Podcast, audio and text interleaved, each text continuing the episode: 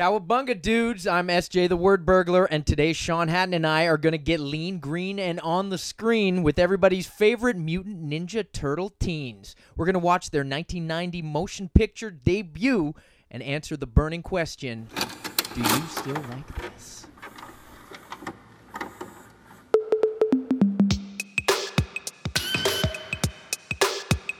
Did you ever like a movie one time in your life but don't know if you still do? You don't have time to watch it at the moment, me and a guest will for you. See me, some strangers, and some friends of mine are gonna see what flicks stand the test of time. So if you're curious to know what holds up and what doesn't about some old movie you saw with your cousin, you're in the right place and you know you might just find out. Do you still like this? And we're here, Sean Hatton. Cowabunga and uh, Bossa Nova. I had never heard any of those words before Ninja Turtles, and then it turns out that a lot of them are actual, you know, slang, cool, cool dudes would say this, I, I assume. Oh, totally. Well, Ninja Turtles introduced everyone to like Leonardo and Michelangelo, like the names, like, oh, that's a real person. I remember my mom being like, "You want a Michelangelo action figure?" Can you imagine? it's this is a this is really good coffee, by the way. yeah. Yeah. Mm-mm-mm. Uh, March 30th, 1990, the Ninja Turtles hit the big screen. And you liked this as a kid, right? I'm correct in, in, in that. Yeah, I certainly did. And I was a little late to Ninja Turtles. I remember seeing the commercials for the toys and thinking that they looked ridiculous and I didn't really like them. And then I watched the show and it got me into it and then I thought it was cool. And then of course I had to get, I had to have the action figures, the party wagon, van Everything. and yeah, yeah, the and- mania that swept us all. Exactly. And when the movie came out, I was like, "Oh my god, there's a movie. They're real. Like this isn't a cartoon anymore." Because it started as a comic in 1984. Right. And then the first cartoon started December 28th. I've got it here in my notes, 1987. And fun fact, which you probably know, in North America, we got the Teenage Mutant Ninja Turtles. Right. But in Europe, they They had didn't. The Teenage Mutant Hero, Hero, turtles. well, they're heroes. It- totally. That uh, yeah, you can't argue with that. Yeah. But was ninja a bad word? I guess so. I guess there was like connotations that they would just kill you in your sleep. Maybe I don't know. I also watched things like American Ninja around the same time. I was, you know, I grew up watching kung fu movies with my cousin Wayne, and we would rent Bruce Lee movies. We would. We had these weird eighth generation VHS tapes of kung fu movies like The Five Deadly Venoms oh, and that kind of stuff. Yeah, so, yeah. you know, Ninja Turtles was right up my alley in a way. Like it was all that goofiness. Right up your sewer, perhaps. Exactly. right up the sewer laneway, whatever they're called. And so you were right. You were on board. I was on board. I was taking taekwondo classes. So, just to set the mindset of where I was when this movie came out, I was really into martial arts and I was really into Ninja Turtles. So, this to me was the biggest thing ever. Yeah, and you could not escape Ninja Turtles. I mean, even now they're like they're a household name now. But I, we were at the cusp. Like when we were kids, like Ninja Turtles was really just picking up. Like the underground comic scene definitely had blown up, and then by '87, once the cartoon hit and the toys hit, and then the movie was really like six years into the Turtles' lifespan. They get this motion picture with uh, like Jim Henson, uh, Creature Shop worked on it for Yep. the the live action, and it, it was gritty, it was cool, it was crazy. Um, so this was made by director was Steve Barron, Right. correct? Yeah. And who he wasn't really known for much film stuff, right? He worked, I, I think he was a camera assistant on Superman. Yeah, I'm not sure about that, but I know he's known for his music video work up until this point. And uh, I believe that when this movie was being pitched, there was some problems in finding financing, people that wanted to actually make this movie because it just seemed ridiculous. And you know, lo and behold, they they finally did find a company to release it, to work on it, and yeah, uh, I mean, it, it's one of these movies where, as a kid, you watch it and your mind is just going all over the place because I don't know what your introduction to Ninja Turtles was, but mine was the actual cartoon. So the cartoon takes some creative liberties from the original black and white comic that Eastman and Laird did. Things are toned down a lot. Uh, it's nowhere near as violent. There's a really goofy element introduced. You know, um, they're pizza loving teens. A lot. There's a lot of hijinks. I would say. Yeah, in the comics they drank beer. Oh yeah. I- yeah. I, was, I would go read later on in life, but yeah, Which yeah. which makes sense. You totally would. If you were like a teenager living in the sewer, you're going to be into beer, totally. right? It was an independent film. It made it grossed like 200 million, Yeah. which was unheard of. It was at- at the- ridiculous. It was ridiculous. And you just saying like that, you raised a really interesting point. The fact that nobody wanted to finance this movie and it wound up being so independent. I mean, today it, it seems like a no brainer, right? Like knowing what we know now of how enormous Ninja Turtles, it's it's hard to you know conceive someone pitching a Ninja Turtles movie and someone saying no that won't make money Like, Exactly. are you crazy because this went on to have two direct sequels and then there was like a live action tv show with like Right. the venus turtle they introduced secret of the ooze was the second movie with vanilla ice and ninja rap and turtles in time or the yeah, samurai it was, one It was, the Ninja? Turtles 3. yeah Uh, a lot of people call it Turtles in Time because there was the video game Turtles in Time. right But uh, th- one of the main uh, plot points in Ninja Turtles 3 is that they could be transported back to like feudal times um, by holding this lamp that would switch their place in time with someone else previous to them with the same mass or something. I don't know. It's been a long time since I've seen the third one, to be honest. I only saw it the one time ever. yeah and I felt here. that that was enough. I, yeah, even as a kid, I knew it wasn't good. Same with Secret of the Ooze. I remember thinking, being so excited for that. Yeah. But we are talking about the original movie. That's and I, right. I can clearly remember going to Empire Theater in Bedford, just outside of Halifax. I believe it took us three times to actually get in because this was back then when it was playing in one theater and every single kid was trying to go see this movie. And my parents took us there and we couldn't get in the first two times. And it was like the third weekend it had been out. So at this point, all the kids on the school ground, people were rapping the Ninja Turtles song. They had the tape, they'd seen the movie, they were quoting stuff. I felt like I knew the movie before I saw it. And I clearly remember going in and yo, just uh, this insane like crowd of kids. It was like the most kids I'd ever seen anywhere Yeah. in this theater and sitting down and the lights went down and then the music comes up and wow, I was blown away. I loved this movie. So revisiting it now, I was I was a bit nervous cuz Yeah. it's been years since I've seen it. So I've got a very close relationship with this movie that I'll I'll divulge as the podcast continues. But my first time seeing it actually mirrors yours uh, almost eerily. So the movie came out, and at that point, the only other movie I'd seen in theaters was Ghostbusters 2, which was a great movie, good first movie for a kid to see. I Sure, say there are parts where I was scared during that one. Yeah, that's kind of a anyway. creepy. Vigo, he's a little yeah, creepy. Yeah, he's a creepy, creepy face guy. Uh, so I went to the movie theater with my dad when it had opened, and there was a line around the entire building. We went to this little theater in Brampton. It was on the corner of Vodden Street and Kennedy. And it was like the only theater around. There were three screens. Ninja Turtles was on one of those screens. And there was a line around the building. And my dad is a bit of a grumpy guy. And he was like, What's with this line? Like, he had never seen anything like this. And No parent had. yeah, and I don't think he had gone to movies a lot either. Yeah. Like it, w- it just wasn't his thing. And we found out that it was sold out, and I was crushed. And it was sold out. Like we went for like the seven something show that was sold out, and the one after that was sold out. And these were days when you couldn't just go see a movie every hour. It's like, oh, is Thor sold out? I'll just see it in the next thirty minutes instead of now, Exactly, right? exactly. Like you had to wait. There were like three screenings a day. So we went back the next weekend and same thing. And then the third weekend, we were actually at a family gathering at my uncle Hanny's place, and uh, his kids, Michael and Michelle. Michelle was uh, a lot younger than than us. She and my sister are around the same age. Um, we all went. Uh, so there was like five cousins, and then my uncle and my dad. We we went in two cars, and we managed to get in to see this movie Amazing. and I believe one of my cousins had to pee in the middle of the movie, which was bad because he had to leave and he missed a whole bunch of stuff. But I just remember thinking, I can't believe this. It looks so good. It's so real.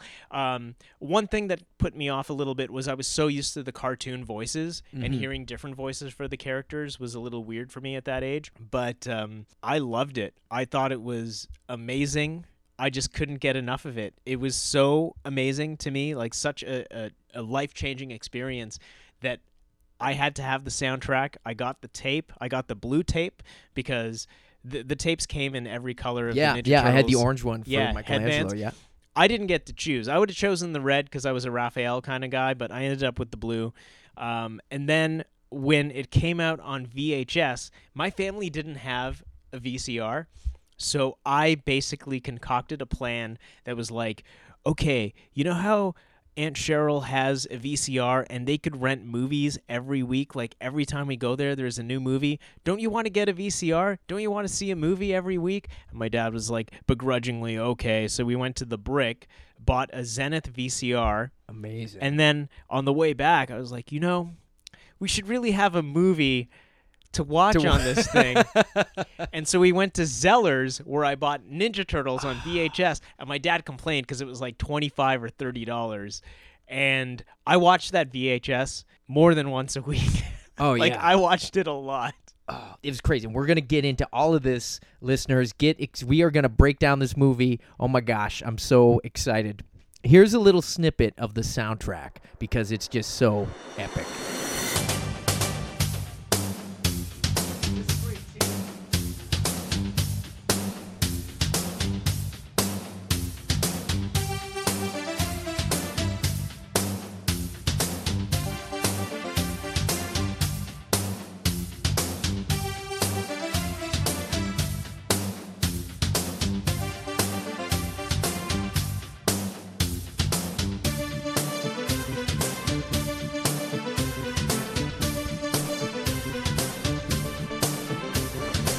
Soundtrack every kid knew, Yes. memorized. This was the, I don't know. This was like the Beatles for me. The soundtrack. Like, I went nuts for this thing. I had a little tape deck, and I would listen to it every day after school. I would do my homework while listening to the Ninja Turtle soundtrack, and I must have. I I I gotta. When I see my parents next, I need to apologize to them for how much I listen to this. Because I've got, we've got friends for them. yeah, we've got yeah. friends who have kids now, and they're like, "Oh, I can't take the Frozen soundtrack," and it's like, I did that to my parents with this Ninja Turtle soundtrack. But you, you know, you turned out all right. I did, and the soundtrack is just The- banging. The soundtrack is banging. It, like the raps, the the techno, the Yep. the they put the jokes in there. You had like Splinter, like that little like samples, like early, like it was uh it was well put together, like this whole thing, and it did that was was great. It still had a bit of an indie edge to it. Like Yeah. you did feel like as huge as as this thing became. And uh, and definitely like watching the film now, like it's like yeah, it's got a grittiness that you didn't see in other kids' films of that time. Like yeah, it definitely has this darkness to it and creepiness to it that a lot of kids' movies don't have. And I, I feel like it was more of an 80s thing because if you think of Labyrinth, that's kind of dark and creepy. Right. Never Ending Story is dark and creepy. So as a kid, what was your favorite part? My favorite would probably have been the rooftop fight where Raphael is talking smack to a bunch of foot soldiers and he is just destroying all of them. He's like, "Come on, how do you expect to beat me?" And then they beat him. Uh, so it's a bit of a bittersweet scene, but uh, really shows how tough these turtles are and how tough Raphael is and how he just thought he could take on the whole world. Yeah, he's he's the star turtle of Yeah. this of this movie, which was a little different from the cartoon, where they really made. I mean, Michelangelo was the big time comic relief in the cartoon, I think, and uh, and Raphael was still cool in the cartoon, Yeah. um, but he was definitely the star of, of the movie. How about you? Uh, as a kid, I mean, I really liked the stuff with all the like the kids going to like the the Foot Clan. Uh, in that uh, warehouse with where they had all the arcades and like the, the kids could do whatever they wanted. They're just like drinking pop and playing video games and like yeah, no school and Yeah. you know they're like playing poker and stuff. It's like this looks awesome. Yeah. Which is Yeah, I was attracted to that, which is probably not what you want. You know, the kids you don't get that message. Yeah. Um, weirdly, like yeah, the stuff at April's when they're at the antique shop, like that fight scene is crazy when they're there and like at, at night in the rain, like I don't know the Casey Jones Raphael fight. Like we're, we'll start going through all this now. We'll break down the characters really quick for everybody. So the four turtles, everybody knows: Leonardo, Donatello, Michelangelo, Raphael, April O'Neil. Now this actress, I'm not sure what she went on to do. Me neither. I looked her up at some point. Uh, Judith Hoag, I Judith, believe. yeah, Judith Hoag. Um, I don't know that I've ever seen her in anything else. I saw one of the other Aprils in a Law and Order episode. Oh, one of the later Aprils. Yeah, Was she not I- in the other one? She's not April in the second one, right. which is She- weird. That is weird. She was really good in this. Definitely. She she captured the humor. Like you believed she was talking to giant turtles. Like Yes. that's one big thing that stood out to me in this film. I was like, oh, I don't know. How is it gonna, you know, is it gonna come across like she's talking to these giant fake Mhm. muppety turtle? But no, you believed it. But she, in a way, has to carry the film because she's the one human counterpart that these turtles have for so much of it. Her reactions, like, she's basically us in that world. Like, what would we do if we saw these turtles?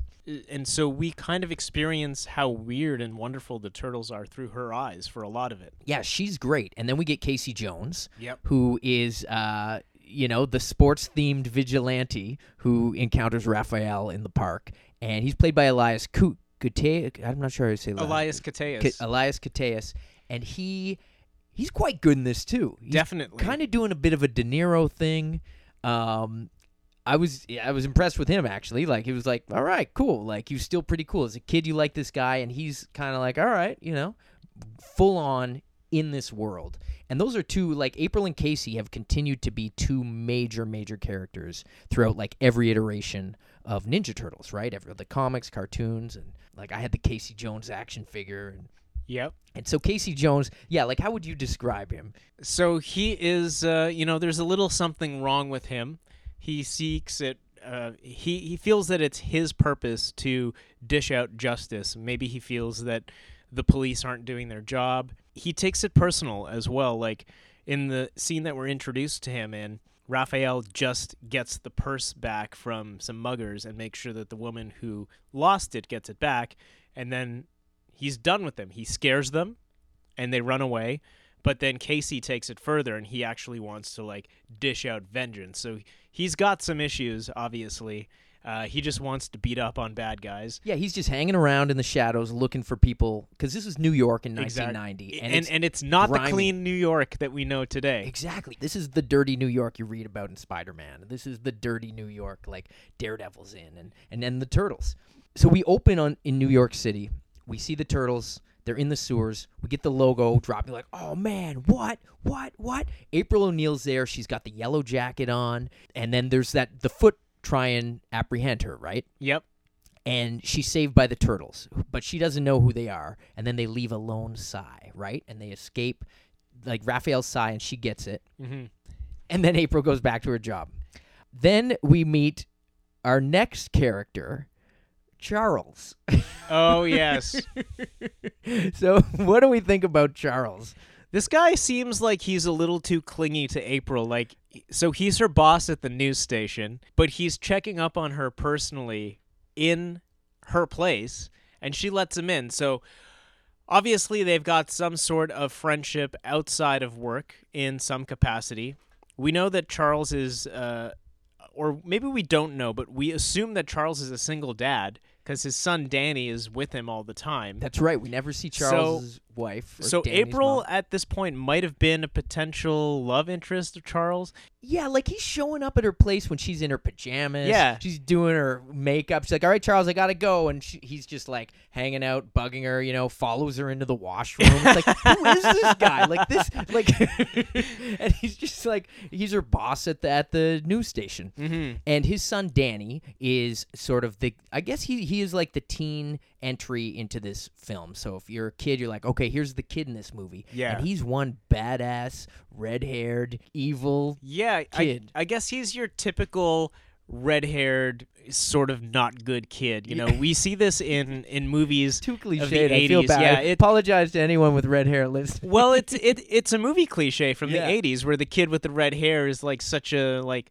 little weasel kind of character. Like there are a lot of films where, like I believe uh, a Christmas Story has a red-haired That's bully, right. Yeah. So were, the red-haired kids were not portrayed well yeah, in 80s yeah. movies. I mean, there should be some sort of class action lawsuit at some point against Hollywood.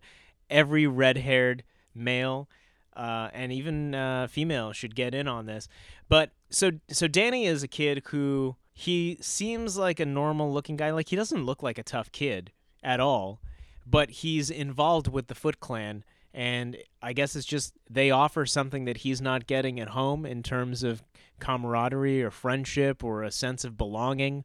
That's basically what the Foot Clan is in this in this movie, where it's a bunch of ne'er do well kids who can really use the guidance of an older father figure, and they seek that out in, unfortunately for them, the Shredder. Let's talk about Shredder for a second. Shredder, we first see when April is on the news interviewing the police chief, who like looks like the most crooked police chief Yeah. you could have, and she's questioning him about this mysterious ninja clan rumored to be the Foot.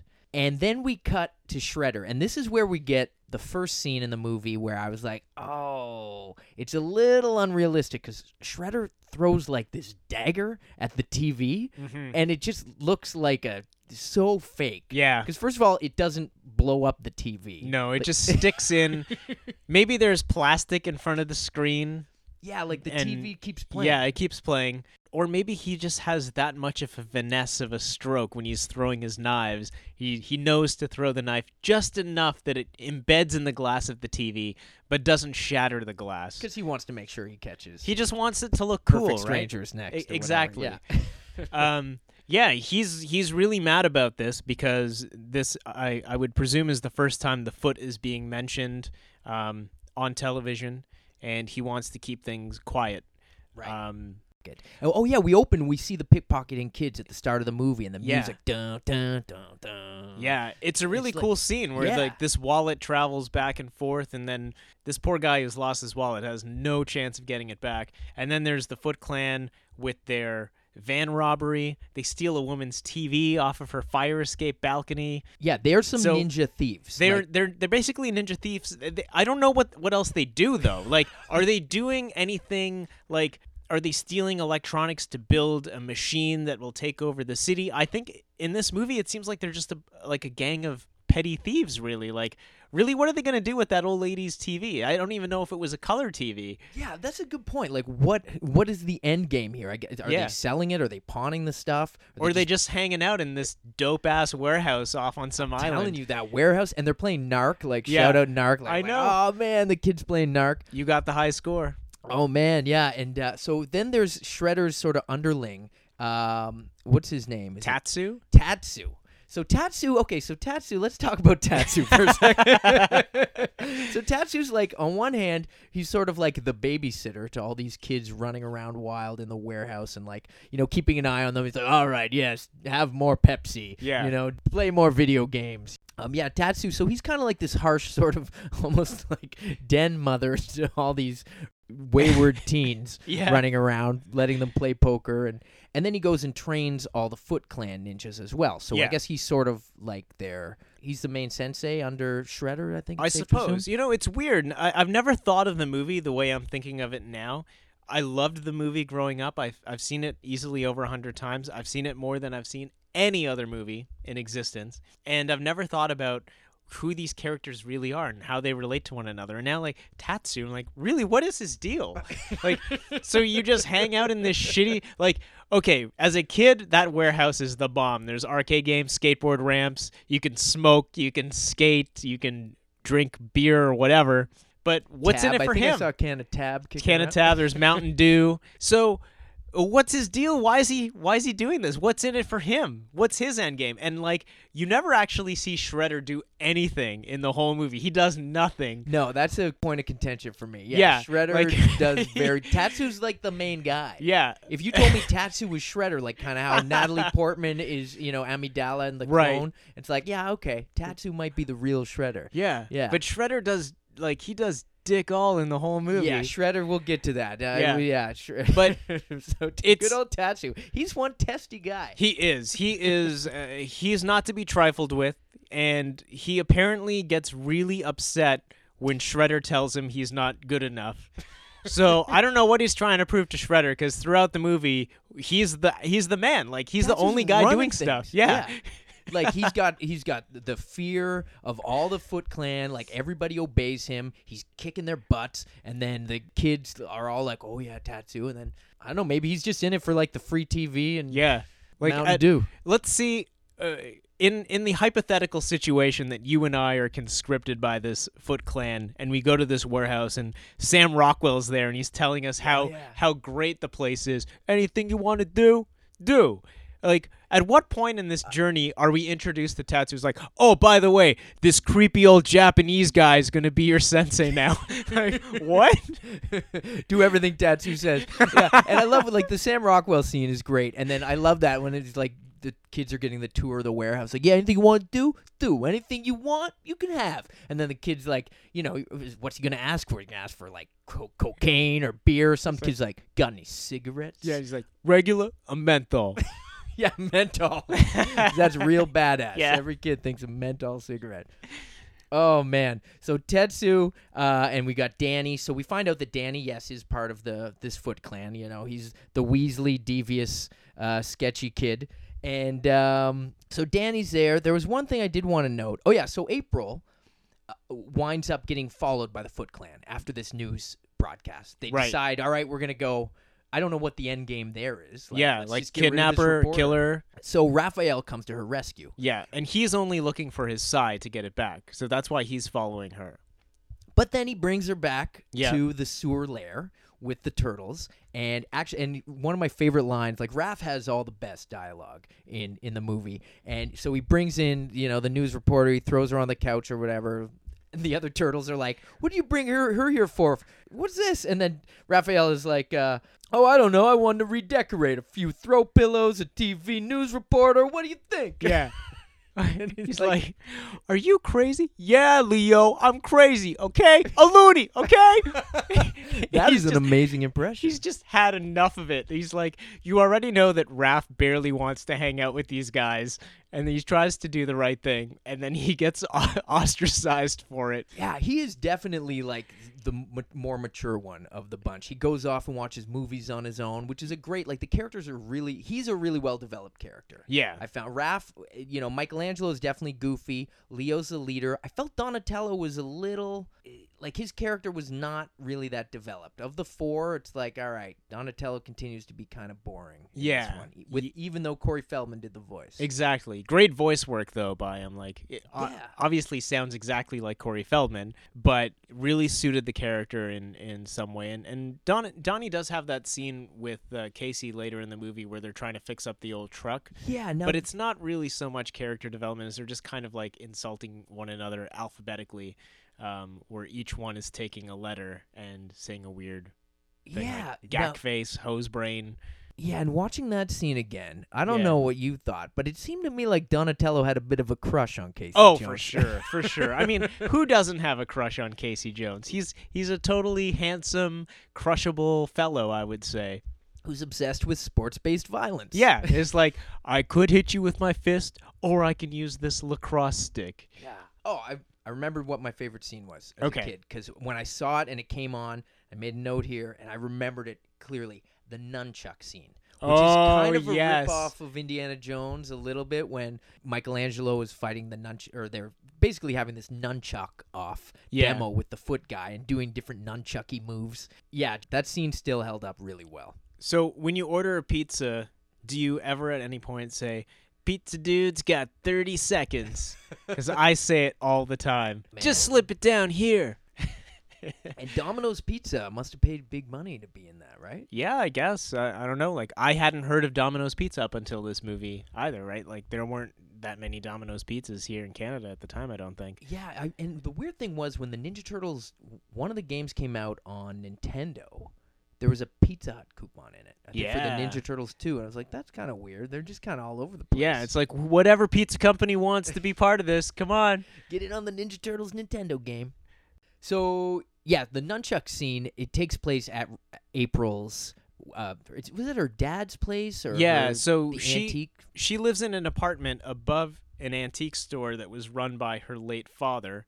This scene happens after the foot have found Raphael and they throw him in through the skylight and now they're all fighting in April's place. And of course the foot only know about this because Danny rats April out because he thinks he saw a turtle under the table when, you know, one of his regular visits to April's house when Charles is checking in on her slash maybe oh, hey, hitting April, on her. just yeah, it's just me. Don't worry. Oh, you don't have any clothes on? Don't worry about it. I'll just come Uh, in here. I'll just show up unannounced. I won't call beforehand. You might have company over. Like, what if April was entertaining a gentleman that that night and he was still over? You know, and oh, all of a sudden, oh, by the way, my boss is just showing up unannounced with his son. That's just Charles and Yeah. his son who steals money from me. Yeah, steals money out of my wallet and then tells the foot that I'm harboring Ninja Turtle fugitives. Yeah, he ratted them out. Yeah, so what happens is the the way the plot points go is Raphael rescues April. April freaks out, learns who the turtles are, decides that she's cool with that.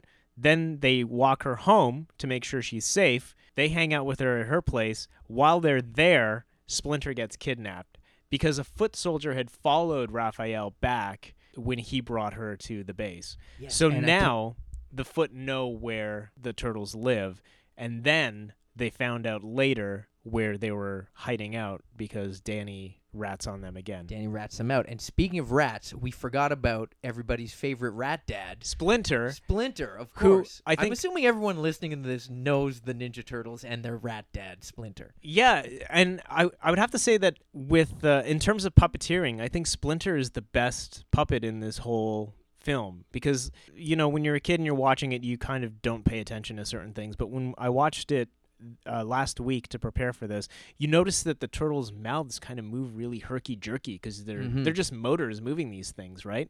But Splinter's mouth is actually more like a, a traditional puppet mouth, so it's a little bit more natural, I would say. Because when the turtles are talking, like they're the corner of their lips are popping up and like they're doing weird things. Like if you really look and pay attention, it's like oh, it's kind of it's kind of weird. Yeah, that's another thing that doesn't quite hold up. Yeah. But it's okay. But yeah, Splinter, he's and his hands I think are, look like they're a, a human's hands. Yeah, with in- makeup. With makeup on them, Yeah. gloves or something. And yeah, Splinter's quite well done. The flashback scenes with Splinter, they're a bit grainier, right? Where Yeah. he's learning from his ninja master and and getting all his techniques as a as a rat before he was mutated Right. and like Splinter's fantastic in this in this movie. He's got a few corny jokes, but you can't help but Yeah. to laugh at. The Ninja Rat Dad with a heart of gold. Exactly. And so a lot of the movie, I mean, it's it's weird because you kind of think about well what's everyone's purpose in this? Why is this even happening? And and I guess what happens is because Raphael messes with the foot's plans to silence April, that springs all of this into action where the foot then kidnaps Splinter and now the turtles need to get Splinter back. And it just so happens that Splinter's been kidnapped by his old nemesis, Oroku Saki, who doesn't do anything other than, you know, run at him with a stick at some point. I, oh man, I know. Well, you know Shredder, and he's mean to poor Tatsu. And Yeah. I will say, in that melee in, in, in April's place, Tatsu doesn't do anything. No, he's just standing there, right? Like you you know, Maybe that's why Shredder doesn't like him. yeah, he's like, "You let these kids fight the turtles? These kids?" And you just stood there in the back. I mean, he does tell them when to to leave. You wonder like how how would he have fared against the turtles? Yeah, and does Tatsu just get away? Like, do we ever see him again?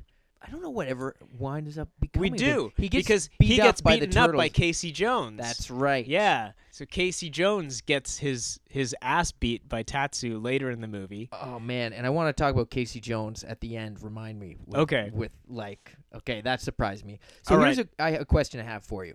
The turtles get back to the sewer after spending time at the farmhouse. Yes. Which was a really cool, nice scene. It's very peaceful. It's calming, and it seems very real to take the turtles out of their normal downtown sewer setting Yeah.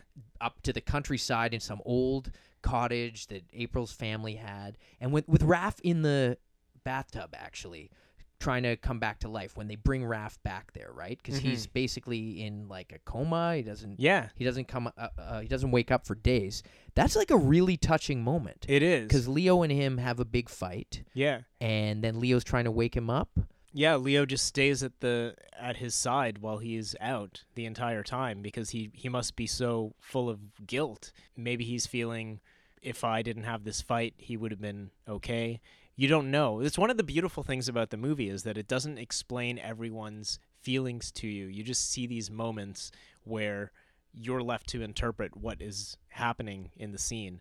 Um, and during that, there's some narration from April because she's keeping a journal talking about her new friends and what's going on because she needs something to do. Like she's a reporter, of course she wants to document things. And uh, and it is a real touching scene when he comes back and he's like, and and Leo's like, ah, I'm so sorry, uh, blah blah blah, and Raph is like, Leo, it's okay. All right, forget about Don't it. worry it's fine. about it." yeah, we're cool. and his the voice of Raph is pretty good. I looked him up, and, and he's done like I saw his face. I was like, oh, that guy's yeah, been in like, like Pinky in the Brain and yeah, yeah, yeah. tons of stuff. He was he was quite good. So that scene was super was super touching, and it really, as an adult, I'm like, oh wow, this is you really feel the the weight of, of that scene, and, and April just sort of looking in on them, and that's when you think, oh, they they are real, like the animatronics and the and the work that the Jim Henson's Creature Shop did.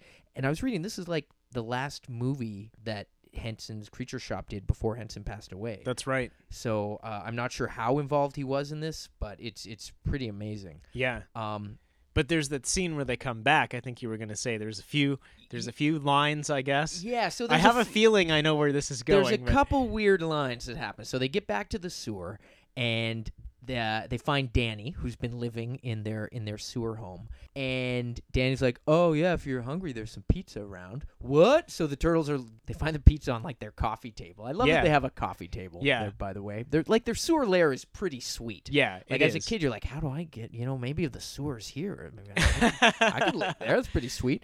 So they open up the pizza box, and I don't know who says it. Maybe Michelangelo, but he says, uh, "Do you like penicillin on your pizza?" Yeah. So is he sort of just saying it's a moldy pizza? It's a moldy pizza, yeah. yeah. So I was like, that's pretty good writing. Like as a Yeah, kid, you it's wouldn't like, have got. What do you Question. Yeah. Do you like penicillin on your pizza? And then it's like heartbroken. They lay it to rest.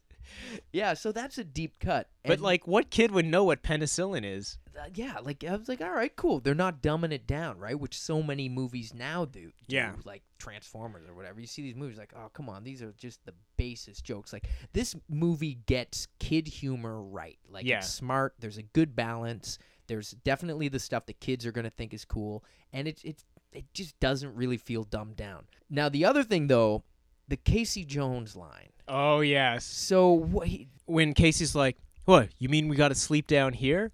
And uh, Donatello's like, "You're claustrophobic," and, and Casey thinks he's being called homosexual. I could only assume. Yeah. And he's like this macho guy. He's like, "What? You want a fist in the mouth? I've never even looked at another guy before." And it's like, "What? Like, where's that coming from?" Yeah, like first of all, like he's not calling him homophobic.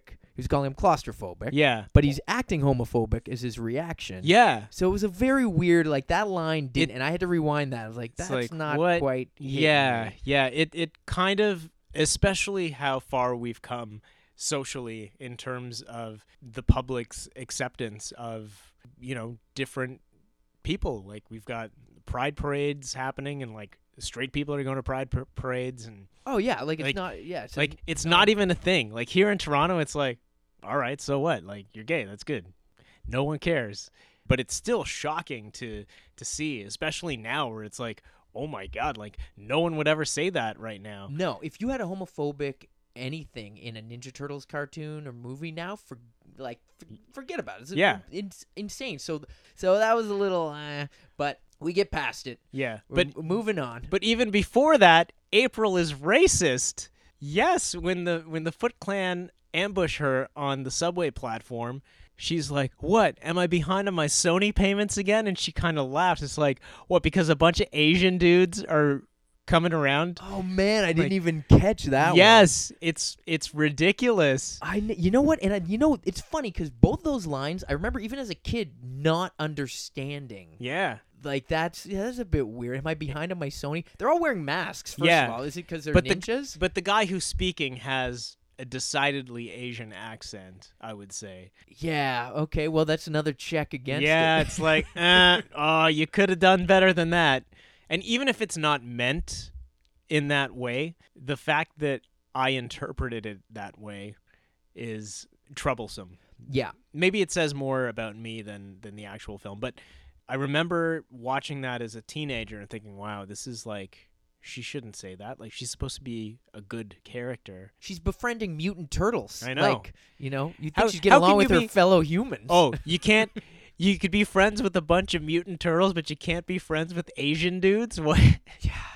One strike against April. Maybe right. that's why they didn't ask her back for the second movie. but they wrote the script. Maybe that was improv. Oh, imp- improv O'Neill over here. wow. Oh my gosh.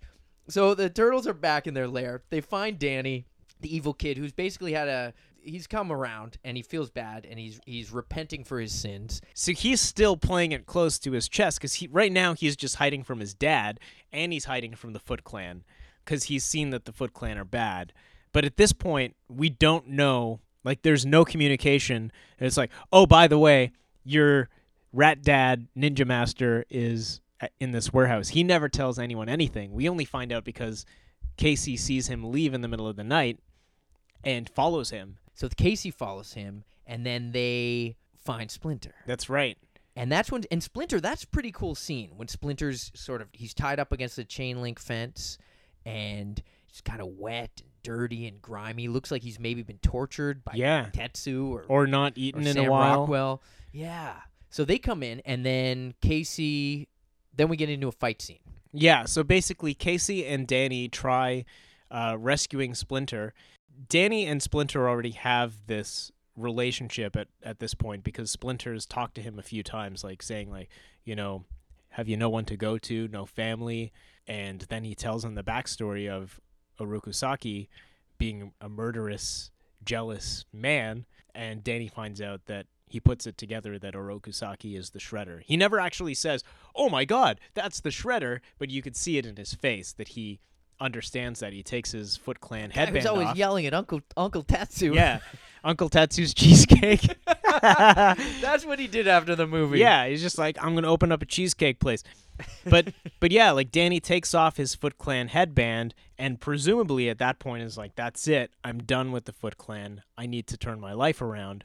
And that's when Shredder confronts him, and they find the sketch of Leonardo, and they know that the turtles are back. So then, with the foot distracted now, the turtles are back. Let's go get them.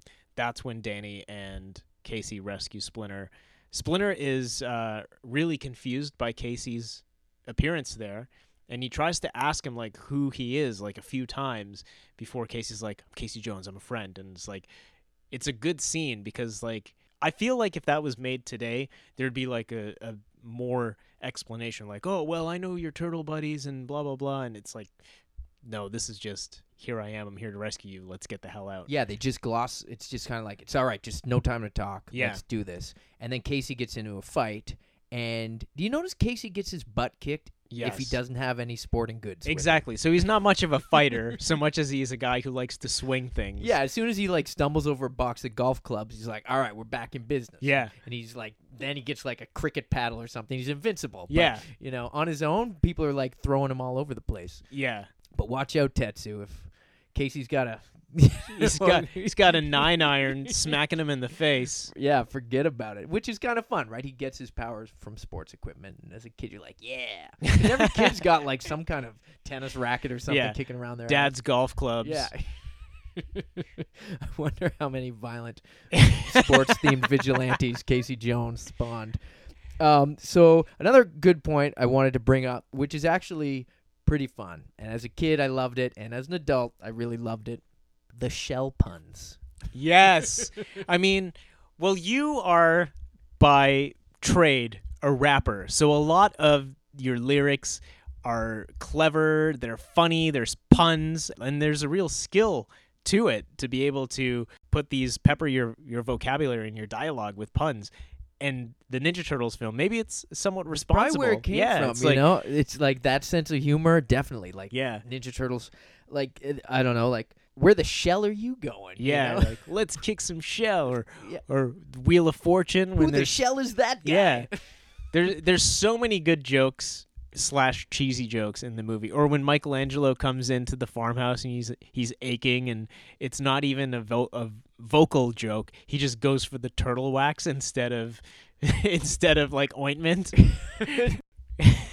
oh man, Danny and Casey rescue Splinter. Yep. The turtles, the turtles make their way to the top of the building, That's right. and yeah. they start fighting off the Foot Clan. So I'm not sure. Even in watching it again, I'm not sure what makes the turtles go topside, other than the fact that that's where the foot are coming from. Because you see the scene where they're all like infiltrating the sewer. The turtles make short work of the first group, and then they head up top, and then they end up climbing this fire escape where, lo and behold. Shredder's on the roof. Or actually, they end up climbing the fire escape, and Shredder's not even there yet. He drops down out of the air from nowhere Yeah, Like- where does he come from? Like some kind of ninja copter? Does yeah, it's just like he just drops down, that was a bit weird. I mean, he Yeah. looked he looked kind of badass, except Yeah. for those shoulder pads. and also like the Rick James outfit, like the sparkly red. It's kind of weird. yeah, Shredder's kind of the weak link. Yeah, in this. Then like the Shredders are all they all take turns. Yeah. All the turtles decide to take turns to fight Shredder.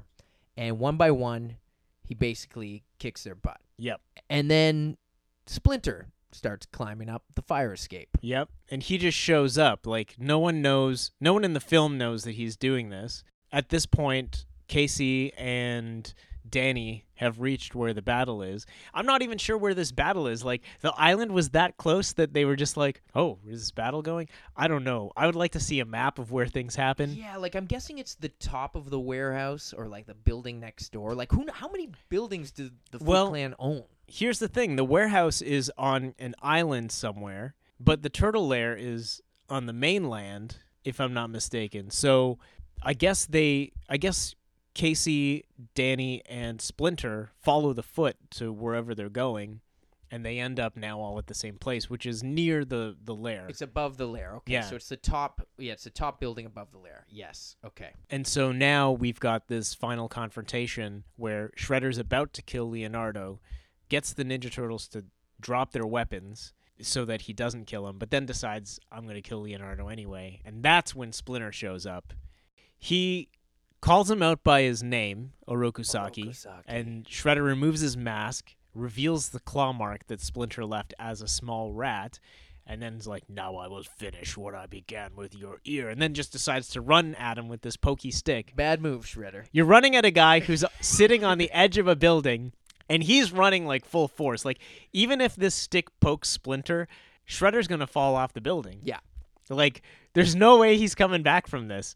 Turns out that on the way up, Splinter grabbed Mikey's nunchucks. He does some nunchuck trickery, flips Shredder over, and now Shredder is hanging and being held only by Splinter with these nunchucks, and then decides that he's going to be a smart guy and try to throw a knife at Splinter, which he then catches, dropping the nunchucks and Shredder into a garbage truck. okay, obviously Splinter is super badass here. Yes. So first of all, the turtles can't beat Shredder. No. Splinter does it.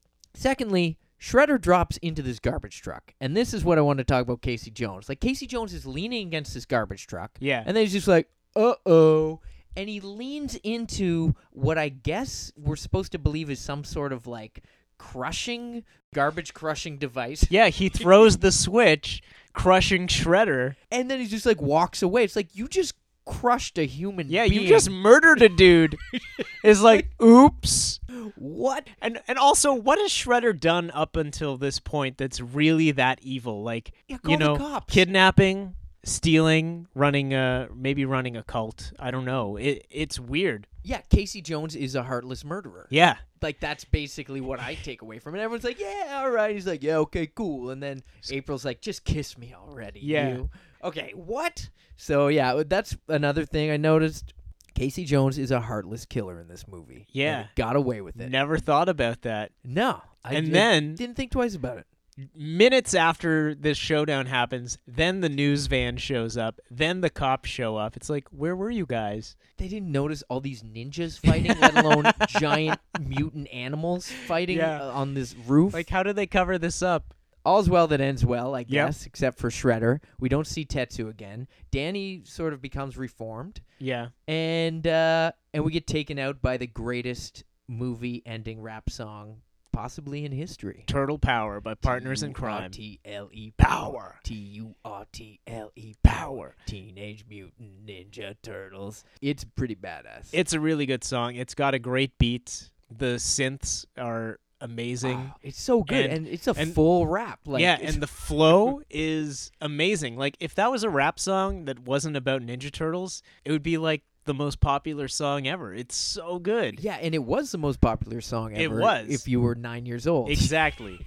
now, funny thing about that song though, in the rap that always bothered me is that they call it Raphael is the leader of the Turtles when he's not, but I guess it's just a flow thing. Yeah, like well, Raphael definitely is the leader in you know a lot of ways. But Yeah. everyone knew Leonardo was a designated leader, and in the comics they were always sort of fighting, like Mm-hmm. who was going to be the leader, Leonardo, Raphael. Um, and Donatello, Michelangelo could care less. right? Exactly. But it is a it is a weird choice. Maybe some maybe he was just a super fan who was trying to like make his own take. He's like, no man, see Raphael. He that's what I've grown to like hope that that may be like his reasoning, or like or maybe somebody was like, I know who's the leader. Oh, Raphael, yeah, he's uh, the leader. Yeah. Like like what? And he's kind of got like an MC Serch kind of style rapping on it. Like when Yeah. you when you hear it for the first time, it's like like now listening, you're like, wait a second, I'm sure that's not MC Serch, right? Yeah. Um, but no, Partners in Kryme, who I don't know how much they went on to do after that. I'm Not sure too Jesse much. Dangerously knows. not like- too much. so soundtrack is good. Now I want to talk about what you think really holds up in this movie and what you think doesn't. Well, I would say that the the length of the movie holds up. It's nice to see a superhero movie that's like just around 90 minutes. Yeah, it's pretty well paced. You get the origin story broken up into two pieces, which is uh, pretty good. It's actually one of the better origin story movies, I would say, uh, for uh, comic book heroes. I think a lot of the humor holds up still, and the action holds up. And of course, this is a movie that means a lot to me because I've seen it more than any other movie. In fact, I bought it on iTunes and I have it on my phone, so I could watch it on my phone if I wanted to. If I really needed the turtle fix, it's there. The, childhood you is like, oh my god, I have this movie with me everywhere I go in exactly. my pants. exactly. Um so what holds up? I i feel like it is a great um time capsule piece. It's one of those things where this world that the movie takes place in never existed but it certainly will never exist now because it's like late 80s new york city gritty dirty and it feels like it's at home with movies like Taxi Driver, even I would say, like or Basket Case, things where you know the world is dirty and messed up and just weird characters doing questionable stuff, and uh, Yeah, now it's of course gray and wet and Yeah. dirty and dark everywhere you turn in this film. Like, Yeah, which like- is different than a kids movie you'd see today. Yeah. Yeah, and and so many of the problems in this film would have been solved with you know cell phones. Like, where's Raph? It's like, well, he's got his turtle com. Yeah, he's just on the roof. Or April having to walk to the next house to use the phone or or whatever. So I I feel that this movie holds up as a slice in time, just a a look back to the past. I don't know if it would be as good if it were to come out today, but it's definitely a product of its era, and um, I still enjoyed watching it. Um, just last week, like I knew all of the lines, I knew what was coming, and it was still it was still fun. Like it's a fun movie, despite how dark it is. Yeah. Was there anything you liked about it now that you didn't like about it as a kid? now I can kind of relate to how grumpy Raphael is all the time. Like he's just had enough. It's like, ah, I hang out with these same people all the time. I want to go out. I want to explore the world a little more, you know. Yeah. And it must be tough as a teenager. You know, you've got your little group, and and he especially can't leave because he's a turtle, and people would freak out. So I could relate to to that a little bit more and I can also strangely relate to Danny a little bit more, uh, even though he's much younger than I am right now, uh, in the film anyway. Um, Yeah, he's kind of neglected by his dad. He's just Yeah, kind of like, yeah, oh, this but- is cool. Like, want to go to this warehouse. And but you get that sense. It's like, yeah, you want to at that age feel new things and, and discover new things and find your place in the world. I think like all of us, even now, we're just still trying to figure out how we fit into all of this, you know. Um, and I feel that that is what I can take away from it now. It's like this sense of uh, camaraderie, companionship, friendship, and uh, you know, doing the right thing um, in spite of the odds being against you. So that's the message that I take away now. And plus, the soundtrack is just so good. Like, I still love the soundtrack. it's incredible. And thinking about this movie coming out almost 30 years ago, Yeah. which is crazy. To me, it's still so many things still really do hold up. The stuff I noted that I didn't really like, like some of the effects are a little wonky. Mm-hmm. I really like the animatronics. Like that's still, I'm still impressed by that. I was Yeah. worried that I'm like, oh, these turtle suits are gonna look kind of dumb. They look really good they do. and the sets are fantastic. The costumes, the way they stuck to a lot of the core storylines and sort of plots of the comic books, but managed to incorporate stuff from the cartoon because they knew a large part of their audience were going to be like eight year olds and kids, you know? And there's an honesty to the film, which is really surprising. And there's some really somber, pure moments. Like, I believe that these turtles really had emotion and cared and worried when their ninja rat dad was kidnapped and they didn't know where he was. You know, I believe Tatsu was, you know, kind of in the wrong career and really Yeah. kind of like questioning his choices in life and starting to just get frustrated with the shredder and maybe he did go off and start a cheesecake factory. we don't know. Yeah. It really is a movie about family and Yeah. Love and friendship, um, which is something that as a kid I didn't pick up on. Like you see, even in the first scene where the turtles are talking to Splinter for the first time, he's basically telling them, "Hey, I'm not going to be around forever," and he accepts his mortality, and he's Right. trying to get them to accept this, which is like a really heavy thing to open a kid's movie up with, if you think about. And then he is gone, though not dead, but kidnapped. Like even after that scene when Donatello skates up to Michelangelo who's just like waiting for the pizza, Donatello's like the pensive one. He's like, Hey, you ever think about what it would be like? Like what Splinter said, like not having him and Michelangelo's not having any of that discussion. He's No, like he's off in his own Pizza world. Dude's got 30 seconds, man. That's all I care about.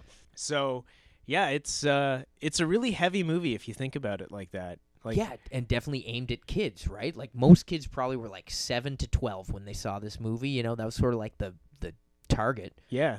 I mean, I'm not surprised at how much I liked it as a kid, and you liking it so much now. And so here we are. The big question: Do you still like this? Cowabunga, hell yeah. I still. I still love this movie. awesome. I love it. I still like it too. You, it's like it's it's undeniable. Now I don't know if you have never seen this movie and you've watched it for the first time compared to something like what we're getting now with like the modern movies, modern comic book movies. There was definitely an era when this was it really was I think the best comic book adaptation at least for throughout my childhood. It's really good when you get a movie like this that can just stand the test of time and you look back on it and you're not like, "Oh, you know, I was smart as a kid. Like I get, I I know why I liked it as a kid, the humor and the family. But you really touched on some really good points about the family and the the introspection of it. And Yeah, exactly. I mean, there's so much going on in movies nowadays. Like they're almost like you got to have this, you got to have that, you got to have this. And this movie doesn't really fit that it doesn't really fit that cookie cutter Mad Libs approach to superhero movies, you know? There's a lot of weird stuff happening. There's some pacing where it's just like really slow and you could really think about what's going on.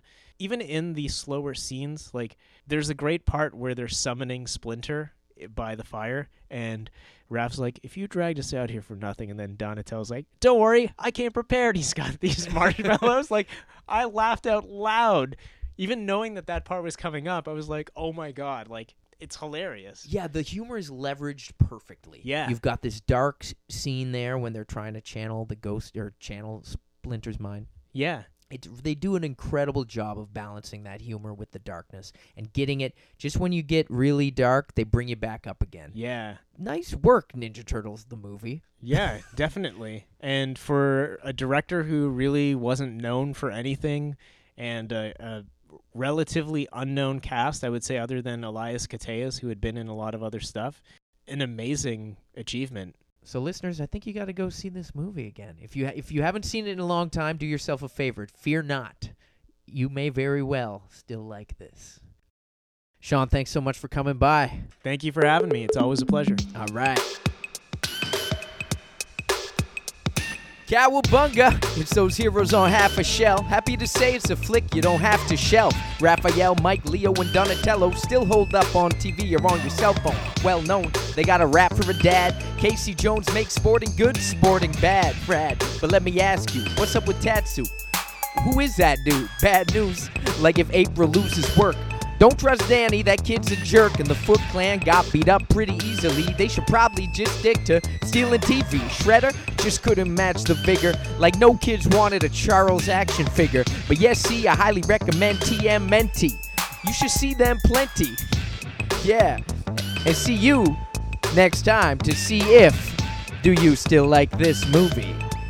What? Thanks for tuning in. Shout out Coins for this amazing beat. If you want more podcast action, check out our other podcast, Weekend at Bergie's, available however you found this one. And more news, I'll be on tour. I'm off to Japan right now. Check out wordburglar.com if you uh, have any interest in finding out what I'm up to. And uh, we'll see you soon for episode three. Merci.